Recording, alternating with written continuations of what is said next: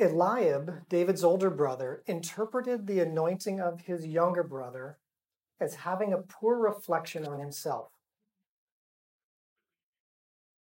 Somehow, that anointing, somehow the attention that David got, he felt diminished him. If you look at that situation, probably Eliab was very upset. Probably he felt very diminished. But as I look at that, I don't know that anyone else really cared that much. If we look at the things that we think really diminish us, probably we're the only people losing sleep over that. That the rest of David's family probably went right to sleep. Eliab was likely the only one who really was bothered by it. Maybe the, the, some of the other brothers were, but I think everyone just brushed it off. When someone does something, when there is an event in your life and it offends you, we have to ask ourselves what is the message that you are receiving? What was the message that Eliab was receiving? And it wasn't a message from God necessarily. The message he was receiving I'm not good enough, I'm not important,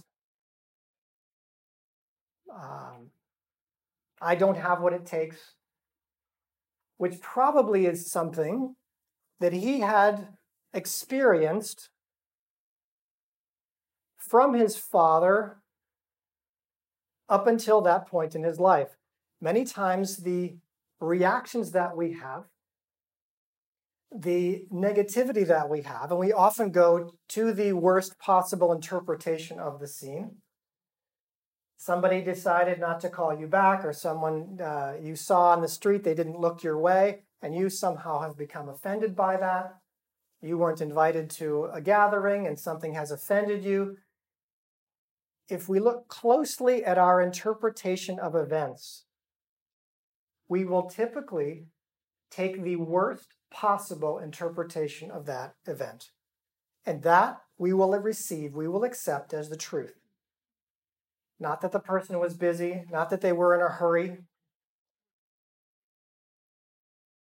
I have an interesting uh, an example. I was asked to speak in the South uh, some years ago, and we were ready to leave the retreat center after I'd spoken. It was very early in the morning. It was a 4:30 uh, Uber or Lyft driver we needed, so we called. It was cold. It was in January, so it was actually quite cold. I had wet hair. We were standing outside waiting for the driver, as you it's dark outside. Here comes the driver, passes us, and we're waiting. And so we, we started then walking, you know, with our baggage to, to the car, where the car was parked. And we see an African American man, uh, probably in his 60s, 70s, and he's staring at his smartphone, which is mounted to his visor and it's on full power. It's absolutely brilliantly lit. So we're standing outside his window, but he can't see us. And he's staring at this, trying to figure out if he's at the right place. And so I, I, am we're sort of waiting. I don't want to tap on his window because I'm afraid I'll startle him. It's it's 4:30 in the morning. So we stand. I'm trying to kind of go around, make some make some some noises, some movements. Finally, he, he sees us. He gets out of the car and he says, Are you David? And I say, Yes, yes, yes, yes, yes. And I and I then, you know, we we started getting the baggage into the car.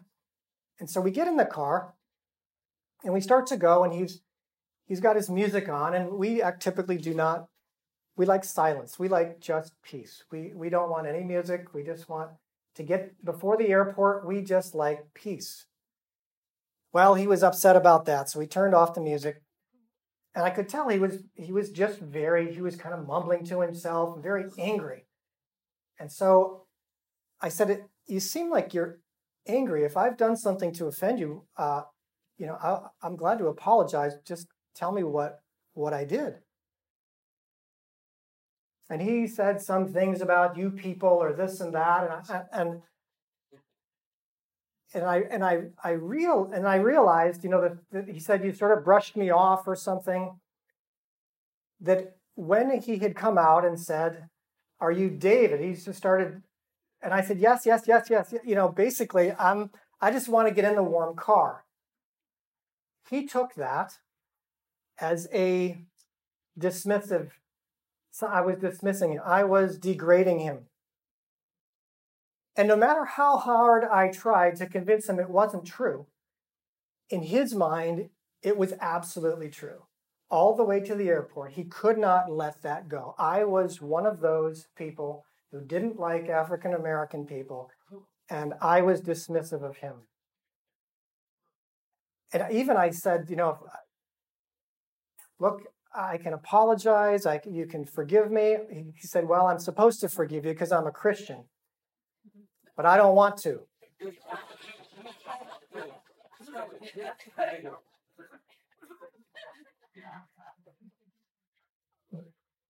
I'm illustrating the point that people take the worst possible interpretation of someone being in a hurry and say, This is about me and me being actually less than you. Absolutely untrue. He didn't know me, but his interpretation of the events were absolutely negative. I want you to think of your interpretation of the person who's offended you. The person you think who has snubbed you, the person who didn't invite you or did something to you or maybe one of the neighbors didn't wasn't as kind as you thought they should be and you have interpreted that with anger maybe even with envy certainly with offense. There are a number of there are a number of ways we can untie that, undo that, but that is not good for you. It was not good for David's older brother. God had good things for him. And it appears that he missed them all because he was focused on not getting the anointing that David got.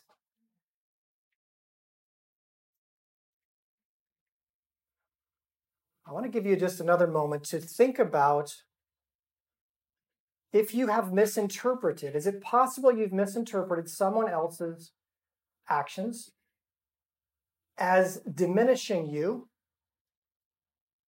And you've become angry with them, but God is not angry with them.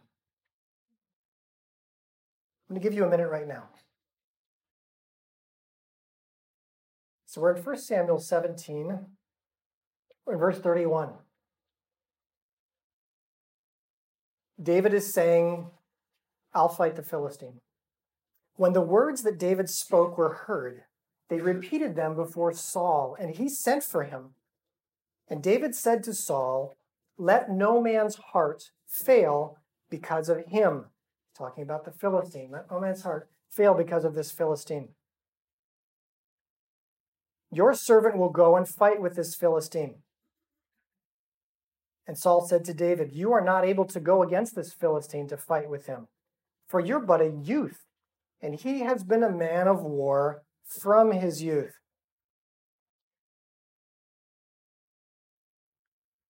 It appears that Saul knows something of Goliath's history, that this is sort of a legend. We have sports legends. Well, they had war legends in those days. Saul had been fighting the Philistines now for some years. So this is one of the tough opponents that he has faced before.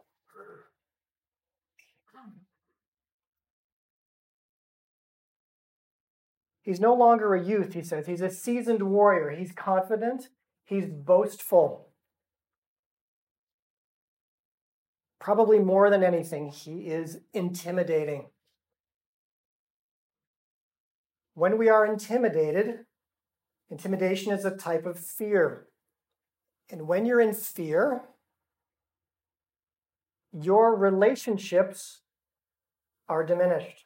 The strength, the bond, the, the, the ability to relate, to feel even good feelings for someone else, your ability to communicate. When you're under stress, all your relationships go down a bit. You're, you're less kind to people, you're less patient with people, you're more irritable. And if our human relationships are diminished with stress, guess what happens to our relationship with God and hearing His voice? If you can't, if your relationship with someone, you actually can see their face, you can see the look on their eyes, you can see that they're happy to be with you.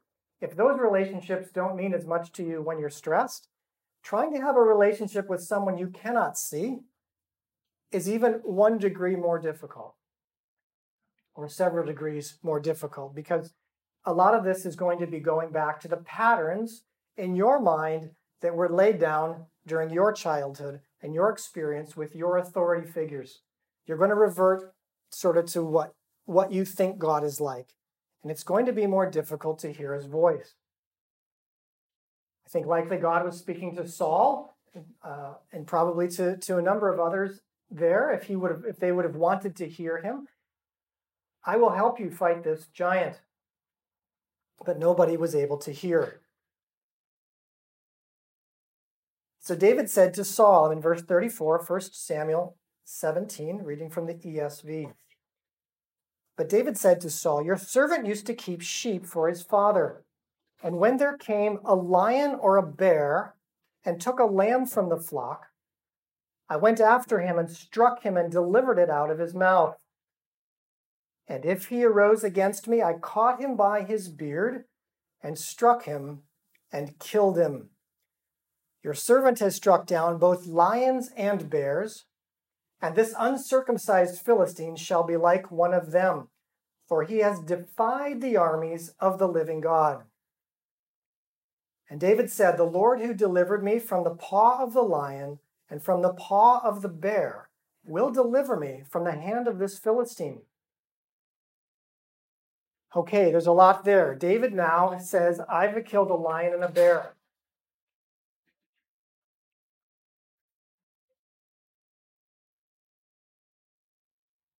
There are other people in Scripture who have killed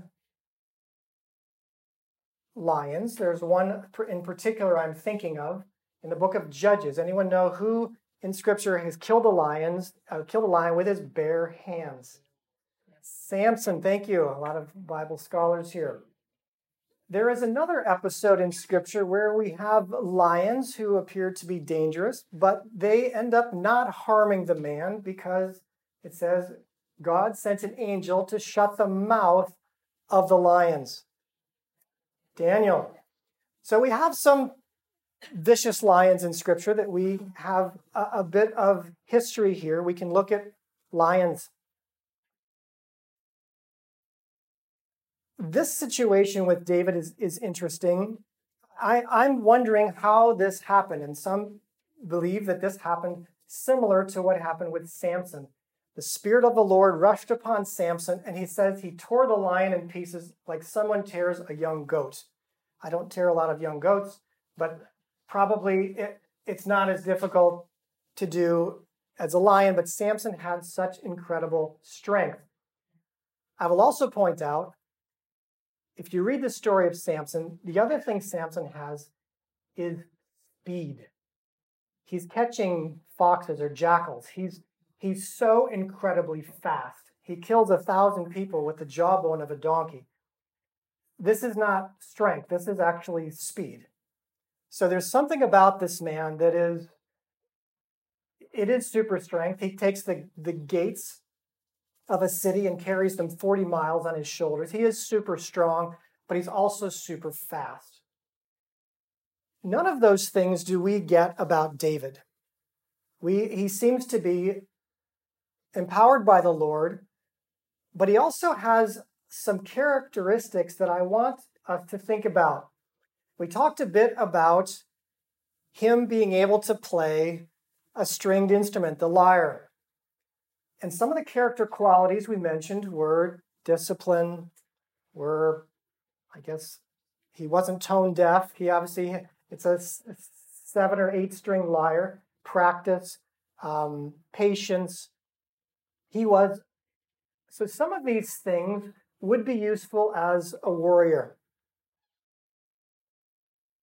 We know that David was very good with a sling. There were some other people in Scripture who were excellent with the sling. They're found in the book of Judges in chapter 19, the Benjamites. And we also noticed, we have the map on the board, that the tribe of Benjamin is just north of the tribe of Judah. We discover in Judges chapter 19 that there were 700 men in Benjamin who could sling a stone left handed and hit a hare. They were absolute marksmen with a sling and a stone and their left hand, which would save their right hand as a warrior. It would be very valuable to be left handed with your stone and right handed with your sword. 700 in Benjamin that were so good with this, and uh, a sling and a stone, that they held off the armies of Israel until the third battle in Judges. So there were people very close by, within five miles of David, who historically were excellent with a sling and a stone. Now, that doesn't say that God wasn't helping that stone find its target. But I want to go back to looking at how David might have killed a lion and a bear as I read the scriptures, it, it, puzzled me, and my wife and I talk about these things. In fact, we wondered what kind of cheese he brought to his brothers. Those are the kind of questions we ask when we're when we're together. What kind of cheese was it? Some goat cheese, some feta cheese, we sheep cheese, yeah. But we love to think about this in real terms. Like this is real cheese. This is real bread. He's from Bethlehem, the name Bethlehem, house of bread. So David's father likely had wheat fields. Okay, killing the, the lion, it says, I caught him by the beard. I'm thinking about that, thinking, doesn't sound wise to me. A lion, a male lion, will have, like a man, hair and a beard, same, it's all one, kind of comes around the chin area. So catching a lion by his beard didn't sound wise to me. In addition, a bear doesn't have a beard that I'm aware of. So there is something there that I think that we may be missing. This is, this is the way I put it together, and you're welcome to put it together any way you'd like. So, David also says something interesting. He says, He delivered me not from the mouth of the lion, He delivered me from the paw of the lion, which is interesting because Daniel says he shut the mouth of the lion. It's usually the mouth you're most worried about on a lion. I'm just talking about myself. I'd be wor- worried about a lion. Teeth. But he's worried about the paws. So my, my thought is this. First of all, the word in Hebrew, beard, also means chin. He says, I caught him by the beard. And we say, when you catch someone, you come from behind and you catch them or you catch them. The word caught in English or Hebrew means I restrained him by the beard. In our vernacular, if we're talking about a boxing match, and I say, I caught him on the chin, what have I said? I, he was moving forward. I have restrained him by a blow to the chin. If David was trying to catch a lion by the chin, it would be very dangerous because a lion has paws. But what does David have? There's a weapon in history. It's called a mace. It's a handle with a chain, and at the end is a ball, a very heavy ball. Essentially, David has a mace. And his arm with that sling is going to be longer than a lion's paw. And if he times it brilliantly, he is going to swing that stone, probably had to wrap it so it wouldn't fall out, which would be something that he would do. He's going to swing that stone and he's going to time it and he's going to break that lion's jaw. He's no longer worried about the lion's mouth. He's just worried about the paws. If you and now you're going to break the jaw of the lion or the bear, and your next move is going to be right over onto their head. He said, I struck him, and then it says, I killed him. There were two moves there. And we notice even with Goliath, there's not a sword in David's hand. He doesn't have a sword. He is an expert with this sling, and this sling is worth more than just throwing stones. Probably he used it to, to hit the lion or the bear in the side and get them to drop this lamb they were carrying, sort of knock their wind out. But then it says, if he turned on me and attacked me, it says, I caught him by the chin, I, I restrained him by striking him with that sling. Now, these stones were the size of a tennis ball. They're not these little skipping stones. I used to think that eh, they're the size of a tennis ball. These are, these are big, big rocks. So if you're going to hit a lion or a bear with this, it's going to break his jaw. They can't roar, they can't open their mouth. And now they're probably going to try to get away from you or at least sit there stunned for a minute because if you break the jaw, it typically goes into the brain. It's a bit of a shock, and you just stand there for a minute. It would allow the, him to be able to kill the lion or the bear. That is my theory. Because when he told Saul, King Saul, that story, Saul lets him go. Says, okay. Now he tries to put his armor on David because he's thinking, look, if anything that Goliath has touches you, it's it's going to wound you uh, mortally. You're you're not going to survive a single wound from a 12 or 15 pound spear or this man's sword or javelin or anything. So he wants to armor David, and David can't take his armor. I caught him by the beard, struck him, and killed him. So David also got a tremendous amount of confidence from his ability to plan out this attack. It's likely that this was known, perhaps even by his brothers, perhaps in the neighborhood, that he was this kind of warrior. And we see again, he says, Your servants have struck down lions and bears. This uncircumcised Philistine shall be like one of them. Now, we most of us don't like to use that word a whole lot, but basically, David is saying, We, the people of Israel, have a covenant relationship with God. Circumcision was their covenant. We're in a covenant. God will not break his covenant with me. This man has no covenant with God. He, he has nothing to stand on. We have a covenant. We're with the army of Israel. This man has no covenant. I'm not afraid of him. But besides, he's defying the God of Israel. This is what David says. He has defied the armies of the living God. Basically, David is saying this is not just personal with Israel. This man is defying God. So Saul clothed David with his armor, put on a helmet of bronze, clothed him with his coat of mail but he couldn't walk. I can't go with these. I've not tested them, he says. Verse 40 Then he took his staff in his hand and chose five smooth stones from the brook, put them in his shepherd's pouch. His sling was in his hand, and he approached the Philistine. And the Philistine moved forward and came near to David with his shield bearer in front of him. And when the Philistine looked and saw David, he disdained him for he was but a youth, ruddy and handsome in appearance. And the Philistine said to David, Am I a dog that you come to me with sticks? And the Philistine cursed David by his gods. The Philistine said to David, Come to me, I will give your flesh to the birds of the air and to the beasts of the field. Interesting how the intimidation, how the taunting, how this rhetoric continues.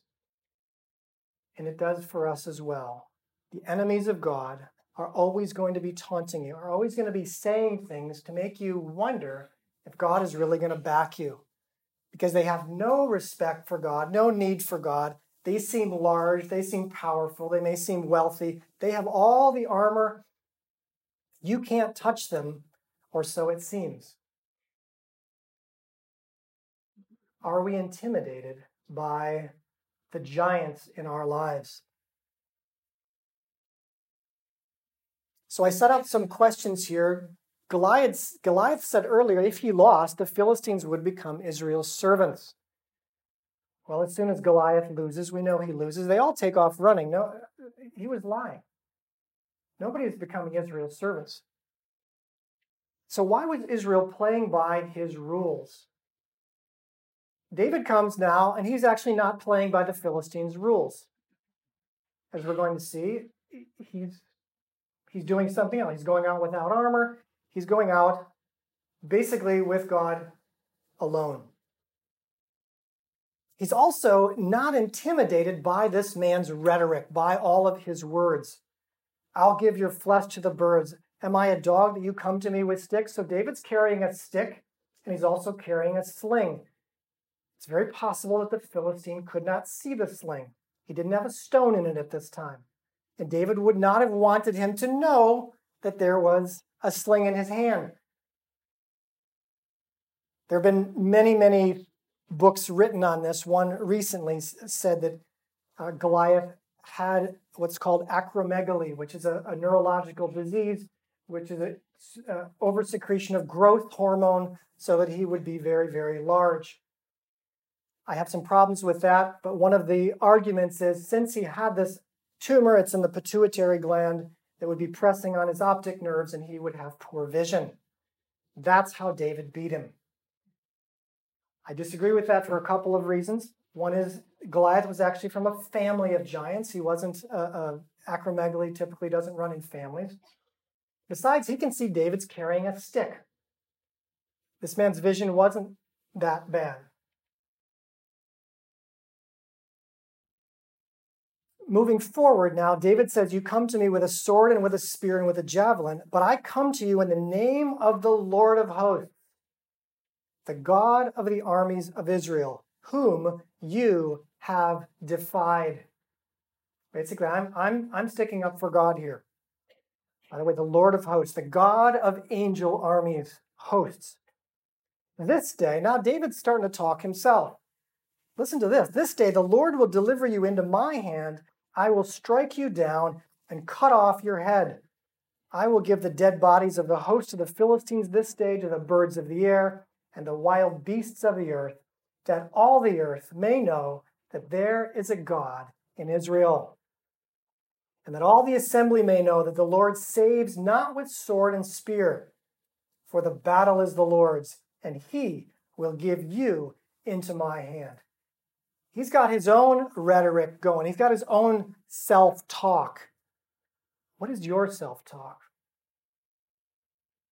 Are you just watching the news and just taking it all in? Oh, ooh, uh, sort of like the army of Israel. Everyone's kind of fearful. I don't know if anyone can save us from this. What is your self talk about yourself, about your God, about what you see happening in the future? I'm going to stop there and we will pick up the rest of the drama uh, next week, but I actually want to give you, we got about two minutes, I want to give you uh, a minute here to think about your self talk. One of the things that I say to myself in the morning, actually, out, just out of bed, I look in the mirror, I say, You are beautiful. You're delightful. You're beloved. These are words out of the Song of Solomon. They're words that God says over me. And I say that before I have combed my hair or fixed myself up. Can you say that about yourself before you're all fixed up? Or can you only say that when you're good for other people? Can you say you're beautiful just because of who you are? Look yourself in the eyes. Start your self talk. This is who I am. I am beautiful. You're beautiful because God says you're beautiful, not because of what anyone else thinks about you. I want the people in this class to, to be able to have this kind of confidence. We're studying David because we want what he has. And one of the things he does is he's able to hear from God. All of this, he's just speaking it out, but this is coming directly from God. It's not said, uh, and God said to him, Say these things. The reason David's saying these things is because it sounds just like his own voice. If God lives in you, his voice sounds a lot like yours. Learning to distinguish those, your own voice and some of the other voices, are going to be what we're going to talk about uh, the next hour. But I want to give you a minute right now to think about your self talk, and we'll pray. Father, we thank you for everyone who's come today. We thank you that you say over us that we are fearfully and wonderfully made. We are delightful to you. We are in Christ, and Christ is in us. We are beautiful. We are the beloved, in whom you are well pleased. We bless everyone today uh, in their walk especially in their relationship with you. In Jesus' name, amen.